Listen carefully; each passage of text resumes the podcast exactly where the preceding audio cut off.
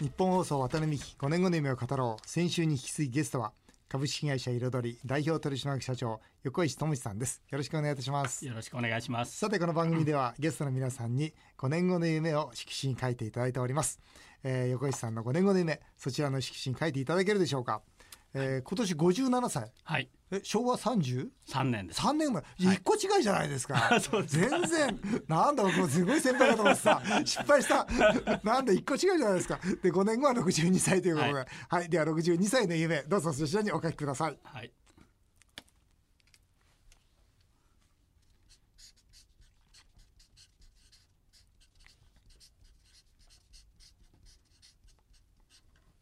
はい5年後の夢書いていただきました、それでは横石さん、えー、5年後の夢ご自身で発表していただけるでしょうか？はい、えー、5年後の夢は花咲じじいの挑戦なんですね、どんな挑戦するんですか、はい。どうぞ。えー、彩りをこれから世界に広げていくとほいうふうなこともあって彩り山を作りたいんですね。ほもう本当にね、えー、山を彩り。上勝町が彩り山じゃないんですか？彩り山なんですけれども、杉とかうん。ヒノキがあものすごく多い山なんです。あはい。人工林が多いんだ、うん。まあ、今回のあの、ね、東北のお大水害もそうですけれどもやっぱり環境的にはい、山がものすごく荒れてきてて、うん。えー彩り産業で、えーやってて自分の自宅の周辺はすごく元気なんですけれども、うん町全体を、えー杉やヒノキをおもっとこうきれいにして、うん。で山が生きてると。か干ばつしてね今杉が植えすぎちゃってるからみんな病気になっちゃってるじゃないですか。大変な状態になってます。本当ですよね。だからはい。根が腐ってて、結局保水できなくて、まあ水害が起きるという状況になってしまってますよね。すごい水がもう僕が行った時の何倍も水の出るスピードが速いですうね。ん。だからこれからもう本当にもう1時間に100ミリ超えるような雨が降るとはい。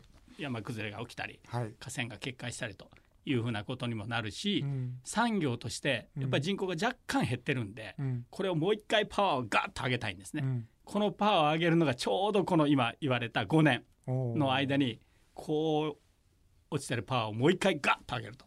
そのためにはやっぱり世界を視点に入れてうん。もう日本にどこもないうん。彩りの山山を本当に桃の花とかうん。桜の花とかもみじとかうん。柿の葉っぱとかを植栽していってうん。彩彩り山林間庭園といってうん。林業も生かしながら山も生かしていくと。そんな山を5年で作り上げていきたいと、場所はどこですか？えー自分の会社の周り。やっぱり上勝町で、はい。まあ、あ。とりあえず今もう町と一緒に山を買っていますうん。地権者に話をしてうん。町の周辺数十ヘクタールをうん。買って山に植栽していくという計画を立てています。もう絶対必要ですよね。絶対必要だとせっ思います。かくこんな美しいねたまたまそこの林業政策間違えただけじゃないですか。これも僕政治の責任だと思うんですよ、はい。ねあんなにたくさん杉植えろと。で杉植えたらねこれどんどん売れるからっつってねそれこそ輸入をね自由化してしまって結果として誰も杉取らない状況を作ってしまったわけじゃないですか、はい。その結果ねスギ花粉のこの状況が生まれてるわけじゃないですか。イノシシ鹿の害もすごいですよ。本当ですよね。イノシシとか鹿にとってみたら大きな迷惑ですよね。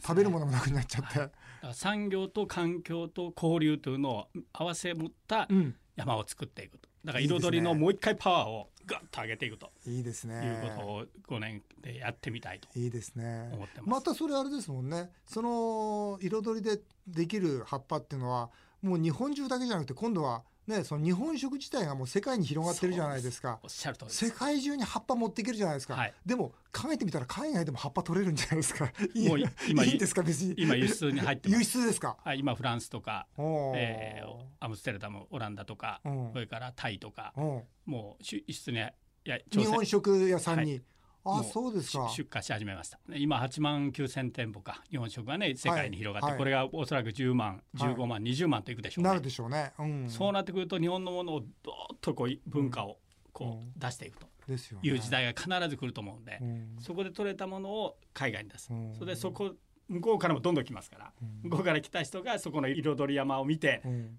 日本だっていうのをややりたいんですね。とところでやっぱりあの葉っぱっていうのは日本独自のもんなんですか？そう向こうにもありますよ。あありますでしょでも季節が全然逆の場合もたくさんありますよね。ニュージーランドとかね、はいはい。でも日本ほどいい色合いとか日本ほどいいものはできないです、ね。やっぱりそうですか、はい。もう色が全然違います。あそうですか、はい。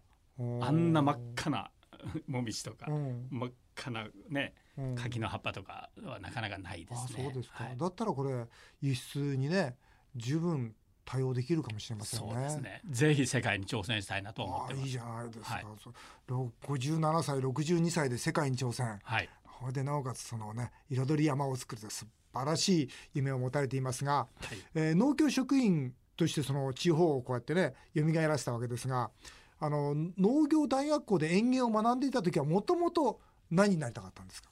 もともと農業に進んでいこうという思いだったんですか？中学校3年生の時にえー公務員課程だったので、はい。父親から県庁の職員になれということを言われて、地方の方ってみんなそうですよね、うん。でそれが一番いいと親父に言われたんですね、でも公務員には向いてないなというのがものすごい自分の中にあって、うん。試験を受けたら受かったんですが行かないと言ったらものすごい怒られて、うんお前はアホかと。うんもう公務員という仕事がどれだけ仕事が分かっとるのかって言って親父には本当に厳しく叱られたんですけれどもうんもともとやっぱり商売が本当に好きだったんですね。もう高校生ぐらいからもう商売したりとか新しいことを企画したりするとか世にないものをこうなんか作るっていうことがベベンチャー精神溢れてますね。すごい若い時から好きだったんですね。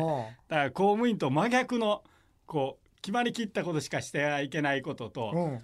何かこう新しいことに挑戦するといううん。まあ、渡辺さんとそこは似てると思いますけど、うんうんそういうことがすっごい好きな、あそうですか、ねだからやっぱり公務員以外のやっぱりこう何か自分のできることでやってみたいなっていうのはすごいその時に町長と組合長が上課長の当時の人がスカウトしてくれたんですね。来ないかということで言ってくれたのがきっかけだったんですね。うんまあ大体あれですよね。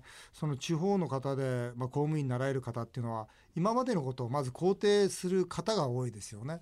要するに今までのことを否定してそして新しいものを積み上げようという方はなかなか向いてないじゃないですか。なかなかいないですね。あの私も館長と今付き合ってますけどやっぱ皆さんそのあ過去を否定する人はあまりいないんですよ。前例がとか いうところになってくるんで。そうすると過去を否定して前に進むっていうことはなかなか難しい。その中ででも出会いがあったわけですね町長と。そうです。うん。はい。そそれは良かったですね。もう運命的だと思いますね。うん。やっぱりちょうど、まあ、だからその当時の町長と組合長はもう町がどんどんこう疲弊してたので、うん。よそのものを入れなきゃダメだって言ったんですね住民は反対だったんですけどもうこれから変えるのはよそ者でなきゃできないんじゃないかと。うん。新しい視点を入れなきゃダメじゃないかということでうん。白羽の矢を当ててくれたんですね。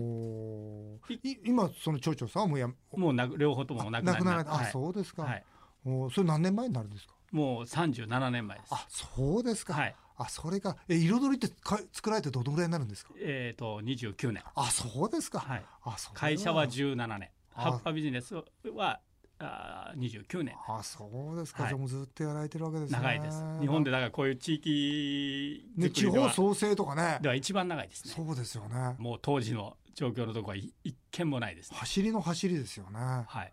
ここんなに続いてるとはないですね。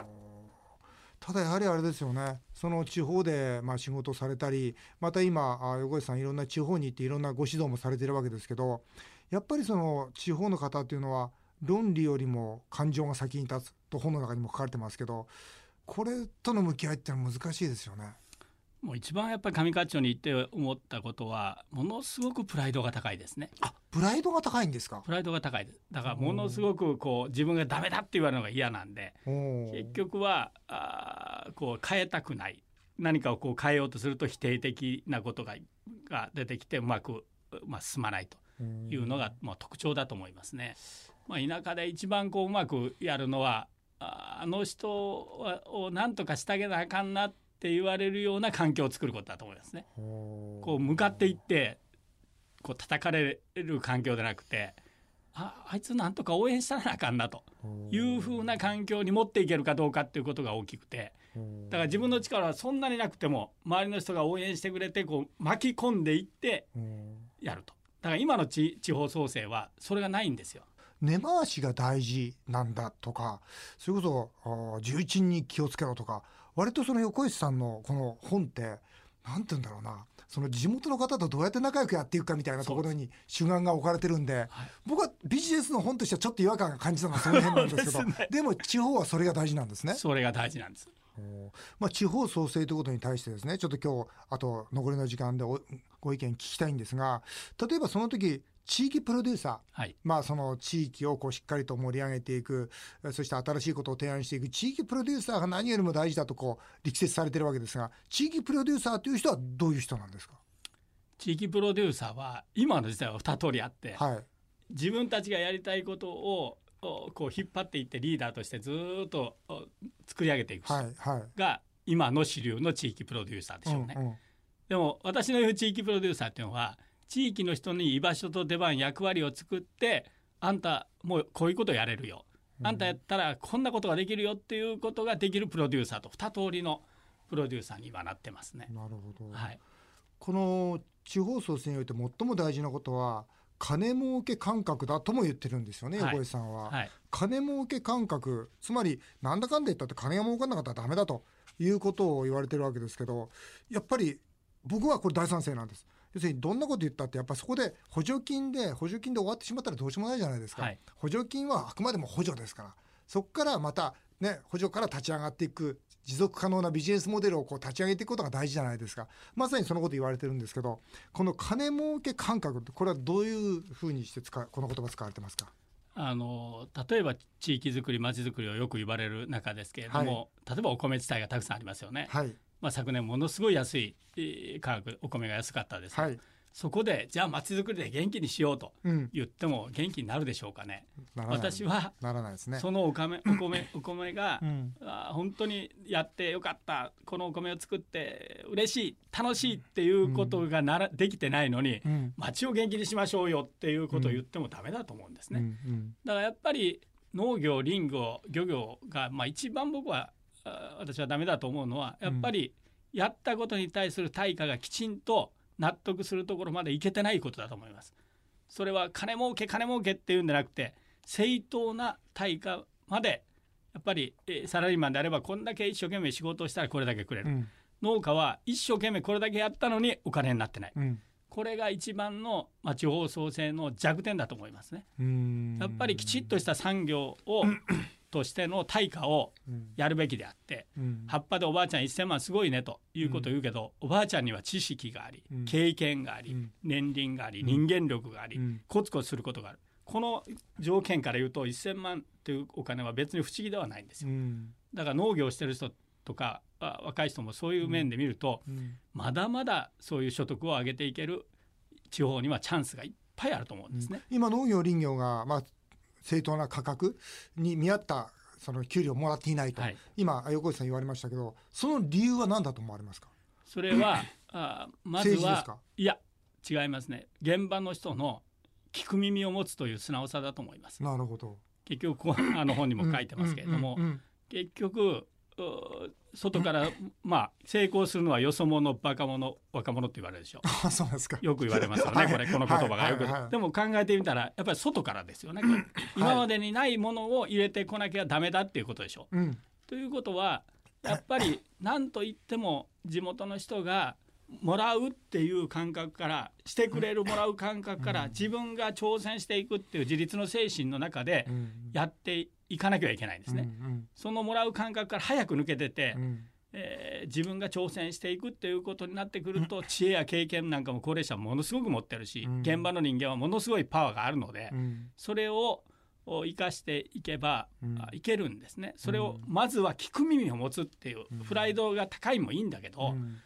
やっぱり素直さのようなものの中でああいつの言うことをうん。そうだよなとか、おうやってみたら意外にいけたよなっていうことがなければなんか否定的なことばっかりを言ってしまう、うん。もらうことばっかりに使ってしまう、うん。そういうのがだやっぱり、えー進まない大きな現状だと思いますうね。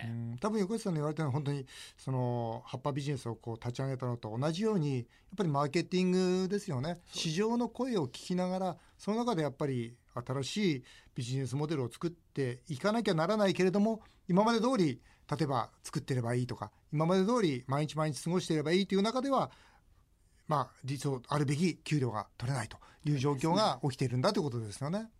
まさに地方創生ってのはやっぱそこが非常に重要だと思うんですがその地方創生の戦略はまあ横井さんもいろんなところ回られててそう思うと思うんですが一本の柱を決めろと、うん、このこの事業でいくぞということで一本の柱を決めろと言われてるわけですがこれはあれですか？いろんなところを見た結果出された結論ですか？